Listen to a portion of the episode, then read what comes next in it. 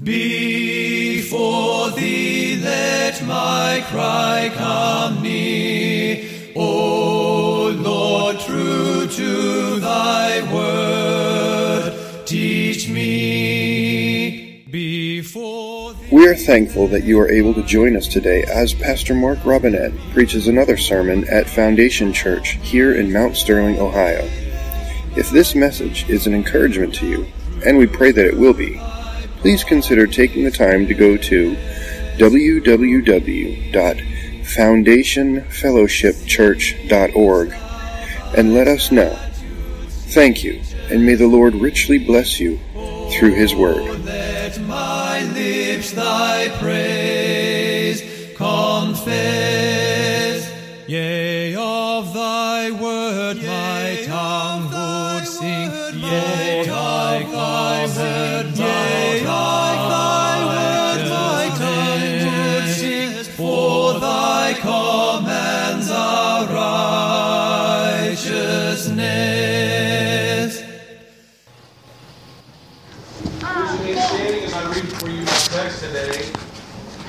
Luke chapter 16. It seems a little bit odd to me that I go to a conference on expository preaching, and for three weeks in a row, I have not been expositing. uh, and I'm sure the Lord has His way, I'm, and there will be some expositing done here, but not a great deal. Uh, if that's even how you're supposed to say it. But um, the Lord really did lay this on my heart for you. Uh, and so I pray that you would hear the word of the Lord that comes from Him to you from Luke chapter 16, starting in verse 19. There was a certain rich man who was clothed in purple and fine linen, and he fared sumptuously every day. And there was a certain beggar named Lazarus, which was laid at his gate, full of sores, desiring to be fed with the crumbs which fell from the rich man's table. Moreover, the dogs came and licked his sores. And it came to pass that the beggar died and was carried by the angels into Abraham's bosom. The rich man also died and he was buried. And in hell he lifted up his eyes, being in torments. And he seeth Abraham afar off, and Lazarus in his bosom. And he cried and he said, Father Abraham, have mercy on me, and send Lazarus, that he may dip the tip of his finger in water and cool my tongue, for I am tormented in this flame. Let us pray.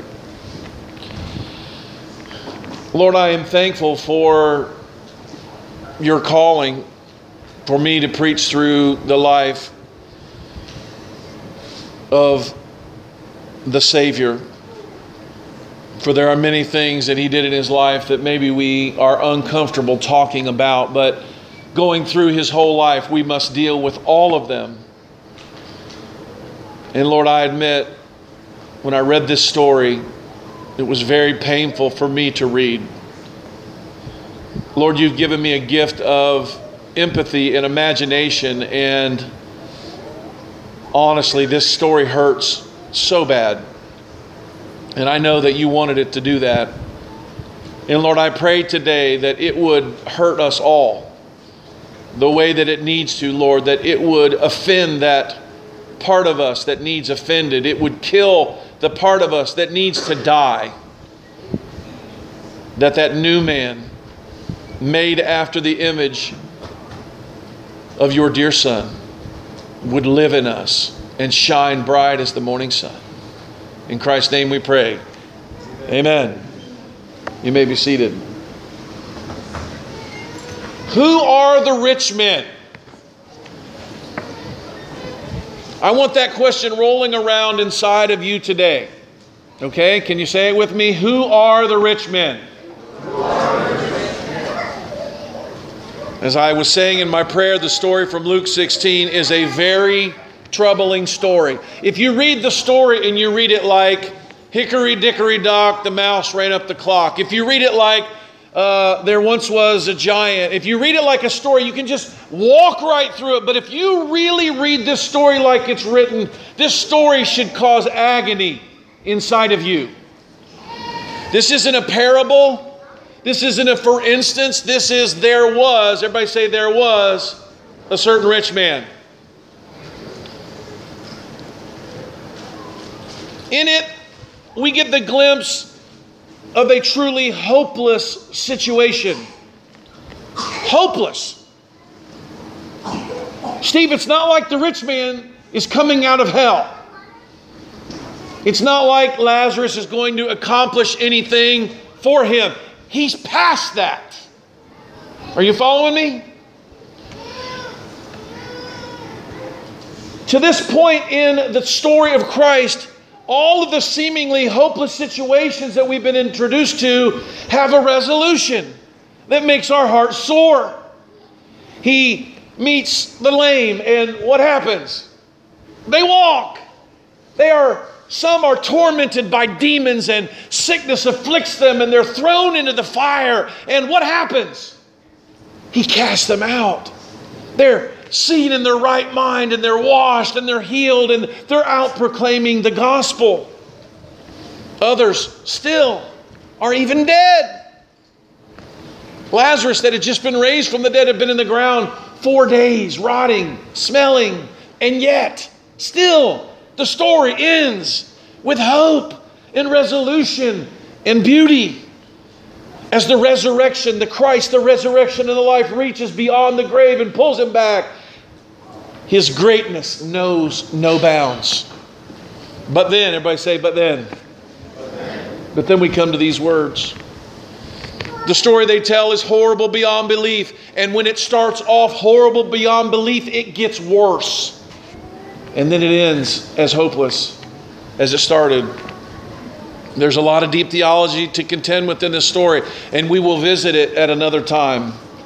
But what I felt drawn to today is one very stark aspect in the narrative. And in fact, um, Jeff, I think you're going to find this particularly interesting. You know, not everything in the Bible is so plain. But as I begin to read and try to just ruminate, kind of like, you know, a cow that chews its cud. I'm like, I need to read back further. I need to read forward for and all of a sudden it just started I started to see something that I would never have ever seen had I not done that. That there is a theme that goes on for nine chapters of the Bible. And it is not spelled out, but it's there. And if you go back, you'll see it and you'll be like, wow. And I hope to, hopefully I'm going to bring that to you right now. So let's hear how our text goes and then let's read beyond it and see where it goes. There was a certain rich man which was clothed in purple and fine linen, and he fared sumptuously every day. Everybody say, This rich man fared sumptuously every day.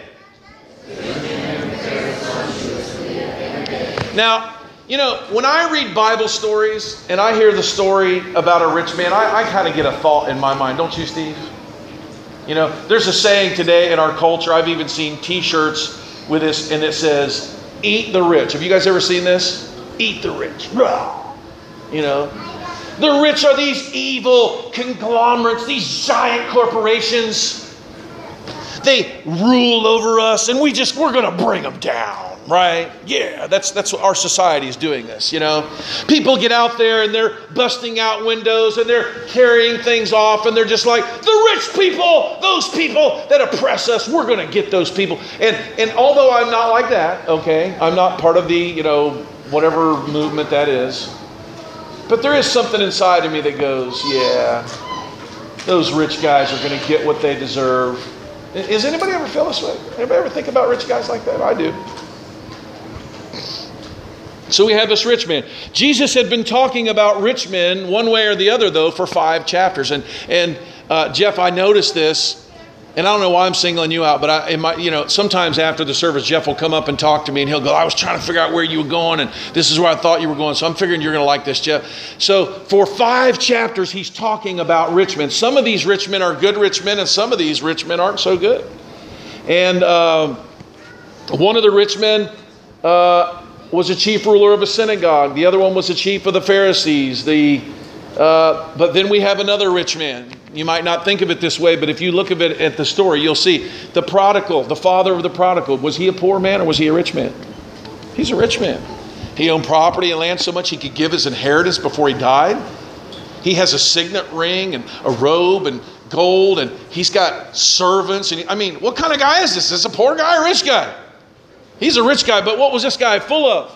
He was full of mercy and love, as much as he was filled with monetary means. In the next few chapters, after our text, Jesus will cross the path with two very memorable men who the Bible describes as rich men. That's what their description is about them. One who seems like the best sort of man who ends up loving money more than God, and another sort who is, by his own admission, an unworthy scoundrel, a rich man by hook and by crook, whose life will be changed forever by Jesus. And something got into my head and got into my heart, Luke. You know what I was thinking? I'm like, you know what? I think Jesus was preaching a sermon for, for, for days. I think, he, I think he was after somebody in what he was doing, and I think they were watching. I think he knew that salvation was going to come to them, and he was preparing this man's heart even through what he was doing for chapter after chapter after chapter. It was like a tsunami was headed toward this man at, at deafen, you know, deafening speed. It was coming, it was coming to wreak havoc on his life in a good way. It was going to crush the wicked, rich scoundrel that he was. Line by line from chapter 11 to chapter 19 when he meets him, Christ may have been preparing this man's heart. You might say that that's silly. Well, Jesus told the story himself what, what the good shepherd does. What does he do when there's just one to go get? What's he do? He goes after him. You might say, he would spend all of that time and do all of those things for just one. Oh, I say, yes, he would. That's what Jesus did. Jesus was the good shepherd the one who goes to find the sheep, the one who leaves the 99 and goes. And that's all in this part of the Bible. I think that this man may have been all along hearing them and wondering, is he going to come for me? I can't prove it, but I think it could be. He may have been asking himself as he heard the words that Jesus, he may have been saying, Who are the rich men. He may begin to ask himself, What kind of man am I? You see, this is always a good question to ask yourself, and it's always a good question that people should be asking themselves when you're spending time with them. Sometimes we want to be confront, we want to confront people. But I think sometimes the way that we live and what we extol and the beauty that we go ought to make something burn inside of others that say to themselves, well, what kind of man am I? And I think that question was ringing out inside of some people's hearts. And I know we get to it. It's from 11 to 9. We don't have time to go from 11 to 19, do we? Would you guys like to? Would you stay with me all afternoon and let me preach from chapter 11 to chapter 19? I'm telling you, in the end, you'd probably just fall right on the floor. You can't do that. So we're not going to do that, all right? You're going to get your lunch pretty much on time. It's going to be all right. So let's get back to this rich man in Luke 16. There was a certain rich man, he was clothed in purple and fine linen, and he fared sumptuously every day. Do I have any kids listening to me preaching today? You listen to me? What would it be like to be rich? Anybody, you guys ever thought about this? To be rich. Wouldn't you like to know? I would. I, I would love to know what it was like to be rich. So Jesus tells us all about it. He called this man a rich man and then he described his life. He said this man is well dressed. He wears nice, soft fabric and royal colors, and he fared sumptuously every day. Now, I looked up some original Greek on this, fared sumptuously. Benita, do you know that this word sumptuously, it's the only time it's even used in the whole New Testament? Only one time. And you know what it means? It means this guy had good, hot, tasty food every single day. maybe even more than once in a day. Can you imagine this? Can anyone imagine what this would be like? Oh, wait, a few eyebrows just shot up. Now, can any of you imagine what it would be like to have beautiful clothing? Anybody here? Nice clothes, clothes that, that didn't scratch you when you put them on. You know, they, they didn't cut into your skin. They weren't, you know, they, wouldn't it be nice if you guys didn't have to wear burlap?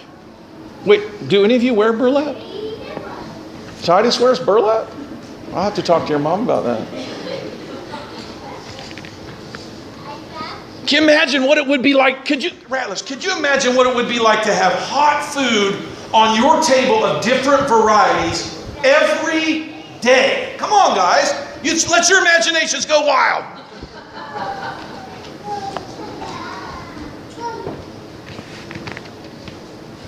Hard to imagine. Or is it hard? It looks like maybe some of you can imagine that. Wouldn't, wouldn't that be wonderful? I'll ask you again who are the rich men? Now let's move on to verse 20. There was a certain beggar named Lazarus that was laid at the gate, and he was full of sores. Now, when you read this, when you're in your devotional time, you should read this really fast and don't give a lot of thought to this at all uh, if you can help it, okay? Because if you really think about it, it's really too horrible to imagine. I'm an imaginative guy. I start reading this, Andy, I start crying. There was a certain beggar, man named Lazarus, which was laid at a gate full of sores, desiring, he was desiring to be fed with the crumbs which fell from the rich man's table. Moreover, the dogs came and they licked his sores. I'm telling you, I would get, I would read over that again, and, and, my eyes, I'd have to, my eyes would blur up with tears, and I couldn't even read. And I'm like, God, I have work to do on this sermon. He was a beggar. Everybody say beggar. Can you imagine what that would be like? Could you imagine that you'd have to go and you'd hold out your hand every day, Benita? Can you imagine? Hoping somebody would show you compassion.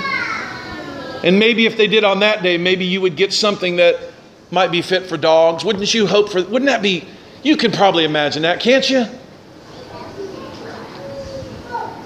Laying at another man's gate being at that man's gate day in and day out and not receiving compassion from him day after day, what would that do to your soul? Inside you, how would it how difficult would it be not for you to hate this man? This table filled with dainties every day. And he just wants just the crumbs that fall. Covered in sores. The dogs that came were not so bad off as to fight for those crumbs, but instead they turned their attention to the man and his sores. Can you imagine that? I don't really think you can. I couldn't. So, in this story, who are you more like? Come on. Oh, somebody say it. Who are the rich men? Oh, my. We're in trouble now, are we not? You see, when we read the stories of the Word of God, oftentimes we project on these people what is not true. We project on ourselves what? That we're poor, that, that we don't have anything, that somehow these rich people. But then when you realize who those rich people are, maybe you might think a little bit different about the story. The rich men live like you. That's who they live like. Now, does that mean they were kind and merciless? No, that's not what I'm saying about you. We are the rich men. If you're like me, when you read the Bible stories about the rich, I hardly ever think of me. Come on, raise your hand if you hadn't really thought of yourself as rich. I, I, I don't. You know why you don't? Same reason I don't. Because I'm unthankful and I'm covetous. And instead of looking at my own life and seeing that there's nice clothes on my body, that I have four cars in my driveway, a home, enough provisions for 10 people every meal,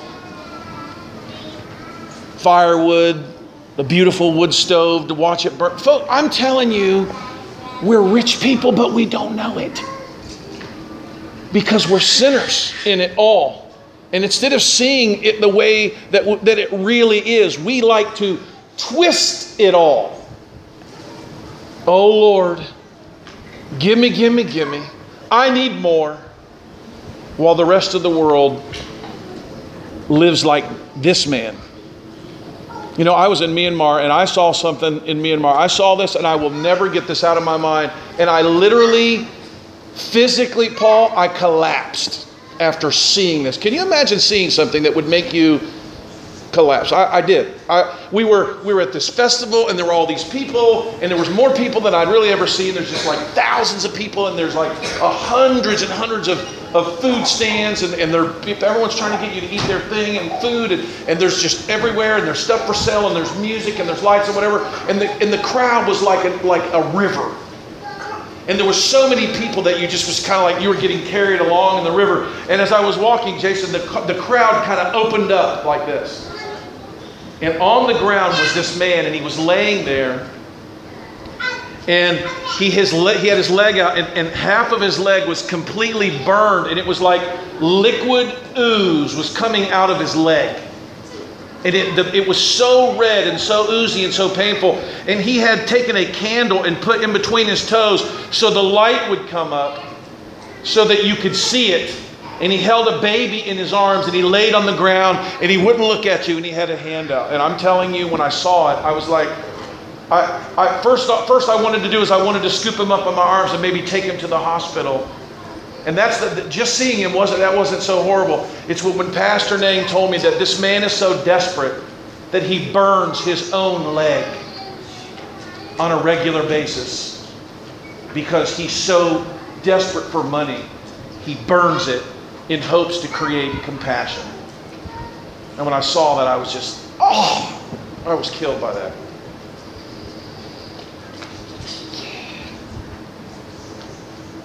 Big Val gave me a good example last night. He came and he goes, Dad, he goes, my brothers just, they want me to do everything for them. They want me to be their servant, you know, and I just don't like it. And, and they're trying to put me and make me their servant. And someone had put this in his ear, you know. And you know what? That's the kind of thing the devil puts in our ear, right? He's the accuser of the brethren. And unfortunately for Big Val, Dad was working on this message. And uh, so I, I turned the full weight of all of the river of the truth that was coming in my heart on to Big Val. Are you, are you okay, Val? Did it, did it hurt too bad? I asked Val if he had his own personal driver that drove him places. And he does. You know, Val never has to drive. He sits in the back and he has a driver that drives him. Isn't that kind of cool? I asked him if he had a private cook to cook for his meals and, and to provide them for him. And he, and he, and he goes, I, I did. And I'm like, wow, you know. And, and then I said, Do you have someone who does your laundry for you and goes to the store and buys the food for you and brings it to you on a plate and hands it? He goes, I do. And, and the more I'm telling you, like, hey, you know. I told him that if bad men came to our home and they had guns and they were trying to get to the house, that dad would only have to push a few buttons and other men would come who are waiting out there for us. They're, they're just waiting at our beck and call. And they would come and they would have guns and they would shoot the bad guys, maybe if they got there in time, and take care of them. Big Val, he's, he's starting, his eyebrows are starting to go up. He's starting to feel less poor and, and, and less beat down and less trauma. He's like, there's people out there. I'm like, oh yeah. I said, if you got in a car accident and you were so far from the hospital that, and you were really sick, I said, there are men waiting in helicopters who would leave what they're doing. They would get on a helicopter that costs, you know, however million dollars it is, and they'll fly over and they will pick you up and they will take you to the hospital. And he's like, Dad. I'm like, oh, yeah. I used to work for a company that did that.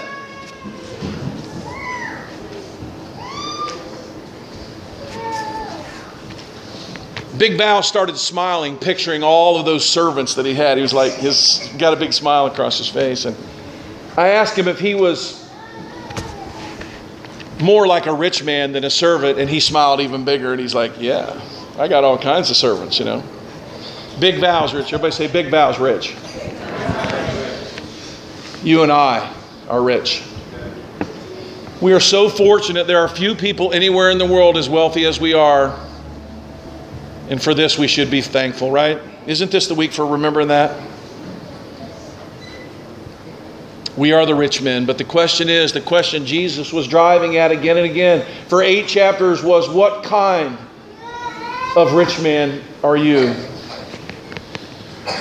Now, stay with me. I know. Stay with me. Verse 22 It came to pass that the beggar died and was carried by the angels into Abraham's bosom. And the rich man died also, and he was buried. And in hell he lifted up his eyes, being in torments, and he sees Abraham afar off and Lazarus in his bosom. And he cried and said, Father Abraham, have mercy on me, and send Lazarus that he may dip the tip of his finger in water and cool my tongue, for I am tormented in this flame. But Abraham said, Son, remember that in thy lifetime thou receivest the good things, and likewise Lazarus evil things, but now he is comforted, and thou art torment, thou art tormented.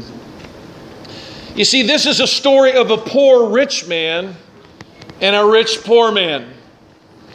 Things looked one way to the human eye, but another to God. Now, it's not always so. There are good rich men and evil poor men, but in this story, the rich man was the one in deep poverty.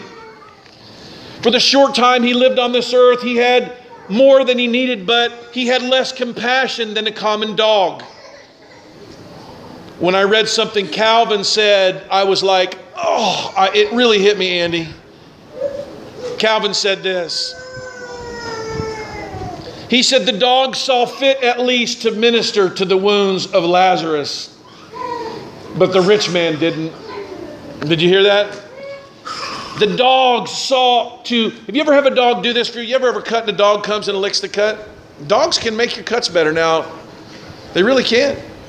Dogs, it's an instinctual thing. Dogs are domesticated. Dogs are a best friend to man. They love us in a way that's kind of unselfish.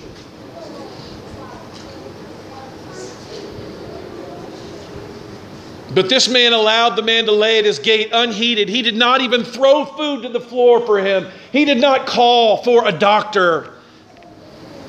And something I noticed that even in death and even in hell and even in torment, Heath, He's still looking down on Lazarus as an errand boy to go do the thing he wants done. He's in hell for his sin. He's living in torment, but yet he's still in hell looking down on Lazarus. Hey, Abraham, could you send Lazarus to go do this thing for me? This is certainly not the kind of rich man any of us should want to be. Amen? Do we look down on others and think they are not worth our time? Do we walk by without noticing them or trying to ease their suffering? We can.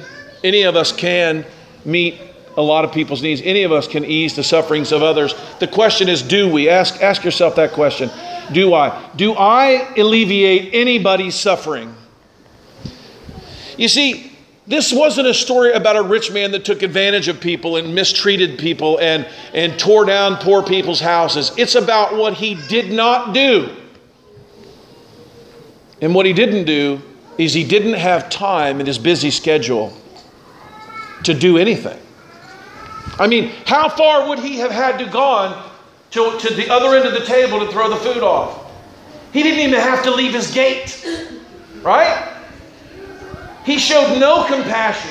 He gave nothing. It wasn't what he did, it is what he did not do. And God calls us as Christians to live lives that are filled with this kind of thing doing good. Jesus went about what? Doing good and healing all that were oppressed of the devil. Sin is not only the things that we do, sin is any want of conformity unto or transgression of the law of God. God commands us and tells us that how in us even dwells the love of God if when we see someone that's in need like this and it does not move us. And when I say move us, I'm not saying does it make your belly hurt. I'm saying how move you means you stop what you're doing and you do something else. That's what the story of the Good Samaritan's all about. There was no argument in the story of the Good Samaritan that, that the priest didn't have something better to do. There's no argument that, that these, these, these other people weren't on the way to do important and good things, but what they were doing was so important, they could not stop all of their important things and show compassion to others. Do we do that? Is that a part of our lifestyle? You may use the excuse that, well, we never know, they're all a bunch of lazy people who hold up signs on the side of the road or whatever. You know, we do pass people and we could alleviate their needs. Now, as I said before, there's a lot of talk in the story that we're not going to look at today. But I think for a few minutes here, we should ask ourselves Have I ever thought of myself as rich? And if not, you should. You are. Not understanding this can tempt us to not be thankful. Not seeing our blessings for what they are can lead us to covetousness and complaining. How many, how many, I want you to listen to yourself from, from today for the next two or three days and listen to how much you complain. And something that I learned, and I pray that I continue to remember this and live this that when I complain about what I have, I'm complaining against somebody in particular. Does anybody know who that is? I'm complaining about God. You know what I'm saying, Audrey? I'm saying God hasn't given me what I deserve. And you know what we're saying? We're lifting up ourselves in pride. And what we're saying is, is that we deserve better. That's an unthankful way. The Bible says that the unthankful carcasses of our forefathers were left in the wilderness because of their unthankfulness. That they complained and they murmured against God and God smote them. Now you might say, does that mean, you know, b- believers uh, who are going to heaven are going to have trouble? Do you remember hearing the story of David? David was what? He was a man after God's own heart. And he behaved himself worse than the rich man in this story did. Yet God did what? God forgave him. There was repentance. You see, David wasn't past help, this rich man was. And even though David committed adultery, even though David murdered, even though David was a rich man, even though David wasn't showing compassion in his life, but he was living faring sumptuously every day like this man was, God intersected him in his life and reminded him. Remember what we just read? He said, Hey, didn't I make you king? Didn't I give you this house? Haven't I, didn't I, didn't I do all of these things for you? And God said, If you would have needed more, I would have given you more. This is such an amazing thing to me, Luke. You see, God wants all of us, Jeff, to be rich. The blessings of God, I'll read for you in a moment from Proverbs. It's down here at the bottom of my nose. But it says, The godliness that comes from the holiness of God, it comes with no sorrow attached to it whatsoever. Isn't that wonderful?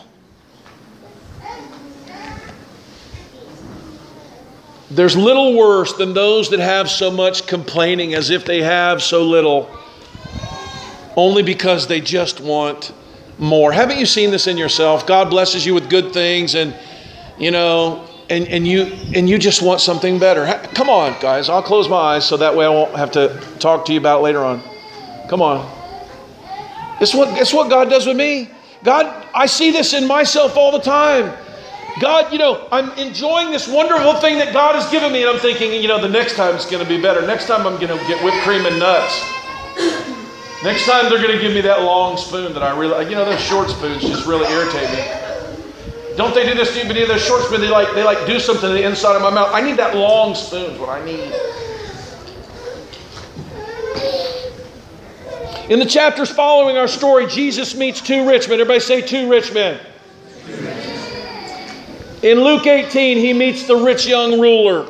He was good, he was righteous, he was a, a kind man, he was easy to love. In fact, it said that Jesus loved him. Does it not say that? But he loved something more. You see, he loved the blessings that he got more than the hand who brought them. And we can live like that too. Perhaps he had heard all of the teaching too. Perhaps he heard the story Jesus told in Luke 16. Perhaps the man he would meet in Luke 19 had been listening too. Luke 18, a certain ruler asked him, saying, Good master, what shall I do to inherit eternal life? And Jesus said, Why do you call me good? None's good save one that is God. Thou knows the commandments do not commit adultery, do not kill, do not steal, do not bear false witness, honor thy father mother. And what did the rich young ruler say? All these have I kept from my youth. Now, when Jesus heard these things, he said unto him, You lack one thing. Everybody say, He lacked one thing. Do you, do you remember in 1 Corinthians 13, Paul says, You know, you can do a lot, but if you don't love people, all that you've done doesn't really amount to anything. So he seemed to really be rich, but he was a poor rich man. Do you see this? He lacked one thing. He lacked the thing. Instead of loving the God that had brought the things to him, he started to love the things. That's why the Bible says, Lay not up self for your treasures where thief can get in, where moth can get in, where rust can destroy, but lay them up in heaven. But not only that, God wants to give us treasure here, and we can have it, Tim, if we don't love it. But if we love it more than we love God and others, then we become like the rich man in the story that we hate so much. One thing you lack, sell all you have and distribute it to the poor. Are you starting to see a theme here? It wasn't in what he hadn't done, but it, it wasn't in what he had done. He had not committed adultery, he had not lied, he had not dishonored his parents, but it's what he was not doing. One thing do you lack. You don't do anything with what I've given you. You don't take it and give it to those in need. I want you to sell all you have and give it to the poor, and then you shall have treasure in heaven. Come and follow me. And when he heard this, he was sorrowful, for he was very rich. And when Jesus saw that he was sorrowful, he said, How hardly can they have riches enter the kingdom of God? For it is easier for a camel to go through the needle of an eye than for a rich man to enter the kingdom of God. And they that heard it said, Then who can be saved? You know what they knew, Steve? They knew they were rich too. You see, they made the mistake that we might make when we read the story. We think the man's sin was that he was rich because we love to hate rich people because we want to be them. That's why we hate them these men hearing it, they're like, Who can go to heaven then? I love what he says. He repeats right back to him. You like this? He said, Things are impossible with men, but not with God.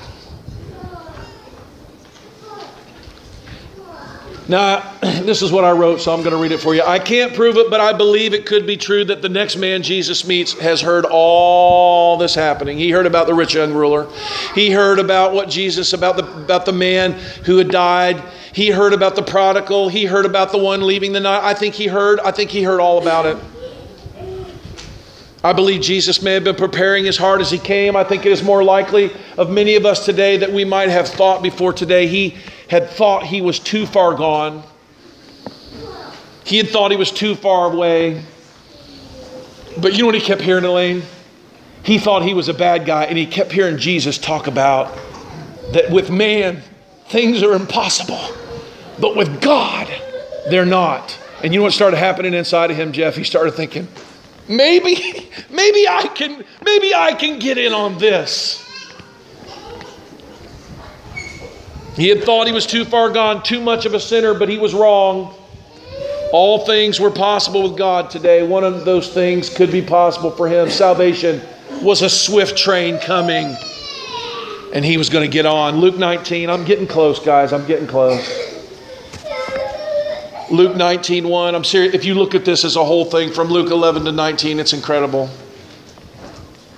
As Jesus entered to Jericho, behold, there was a man named Zacchaeus. He was chief among the publicans. And I love the way the Holy Spirit inspired it. Andy says, and he was very rich. Isn't that great? He sought to see Jesus, who he was, and could not for the press because he was of such little stature.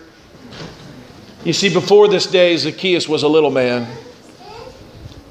In the I think this is an allegory that God gave him even in his own stature that that here he was tr- acting like a big important man, but he was really a little man. But on this day, he's going to grow. He had heard about the miracles, he had heard about the teaching, and now faith began to fill him. He wanted to see for himself who this Jesus was. This Jesus who talked about rich men, this Jesus that, that told stories about rich men, this Jesus who even went to rich men. Here he was, a rich man coming. Jesus came to the place, he looked up and he saw him and he said, Zacchaeus, make haste and come down, for today I must abide at thy house. And he made haste and he came down and they received him joyfully. And when they saw it, everyone murmured, saying, He was gone to be a guest at the house of a man who is a sinner. They didn't say anything Zacchaeus or Jesus didn't already know. But what he saw as impossible before, now Zacchaeus believed maybe he could have. Verse 8 says Zacchaeus stood and he said to the Lord, Behold, Lord, if half of my goods, he said, I give them to the who? To the poor. How would Zacchaeus, how would Zacchaeus have anticipated this? I think he was hearing the word of the Lord. I think he is becoming what James tells us all of us should be. We should not be forgetful hearers, but what? Doers of the word. Jesus hasn't said anything to him about what he is and what he's been and the sins he's committed. He hasn't called on Zacchaeus to repent. And Zacchaeus, he's coming in his house, and Zacchaeus is like, Hold on, I just want you to know right now I'm going to take everything I have, and half of it I'm ready to give it to the poor. He's realizing that, that repentance is not about a place in the heart only, but it's about what we do.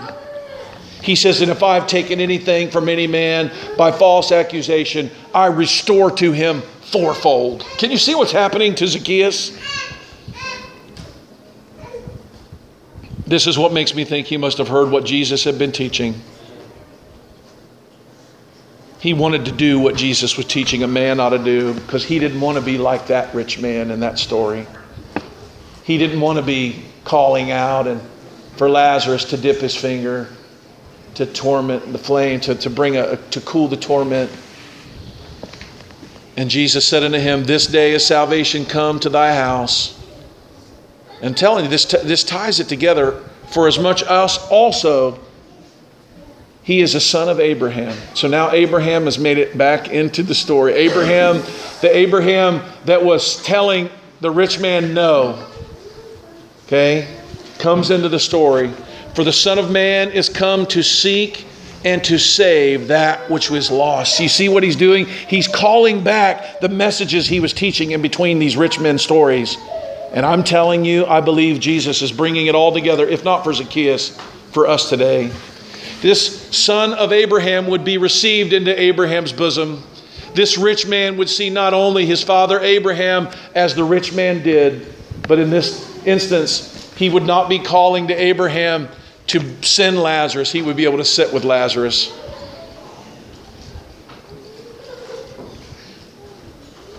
I'll end reading a few scriptures for you from Proverbs 3 Happy is the man that finds wisdom and the man that gets understanding, for the merchandise of it is better than the merchandise of silver, and the gain thereof than fine gold. She is more precious than rubies, and all the things that canst desire are not to be compared to her. Length of days is in her right hand, and in her left hand riches. Everybody say riches. Folks, it's not bad that we're rich. It's bad that we have no compassion. It's bad that we don't know that we're rich. It's bad that we're unthankful and covetous.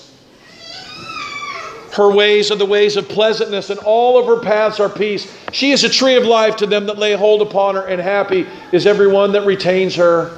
Who are the rich? Everybody say, We are. What kind of rich man will you be today? I'm asking you.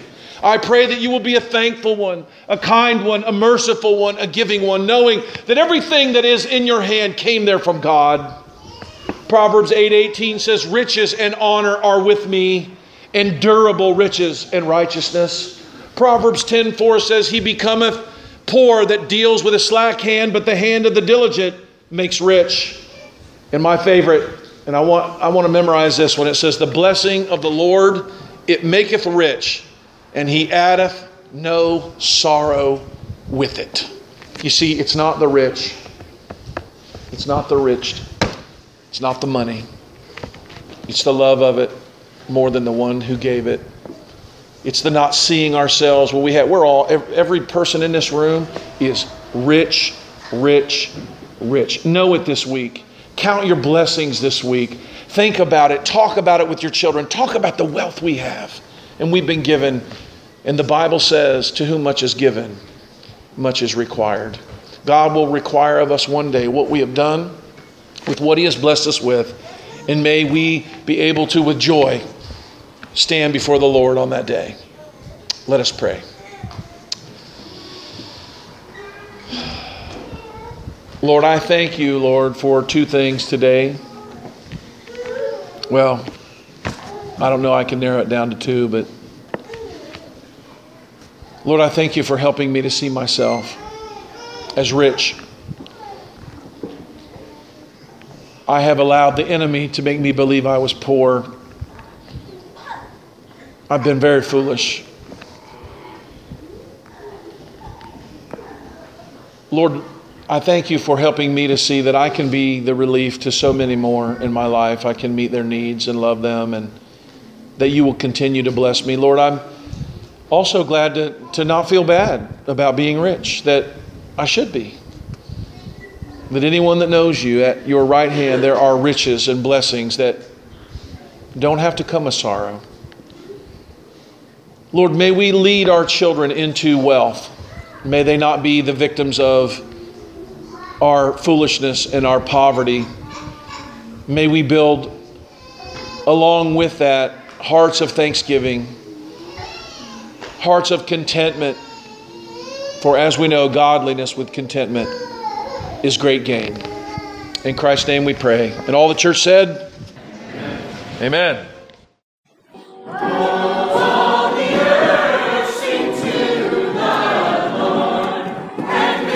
Hello, this is Pastor Mark Robinette of Foundation Church. Thank you for taking the opportunity to listen to our audio sermons. We would love to hear from you if you have any comments, questions, or just to let us know how they served you. Go to our website, www.foundationfellowshipchurch.org, and send us a note. Thank you, and it's a pleasure to serve you.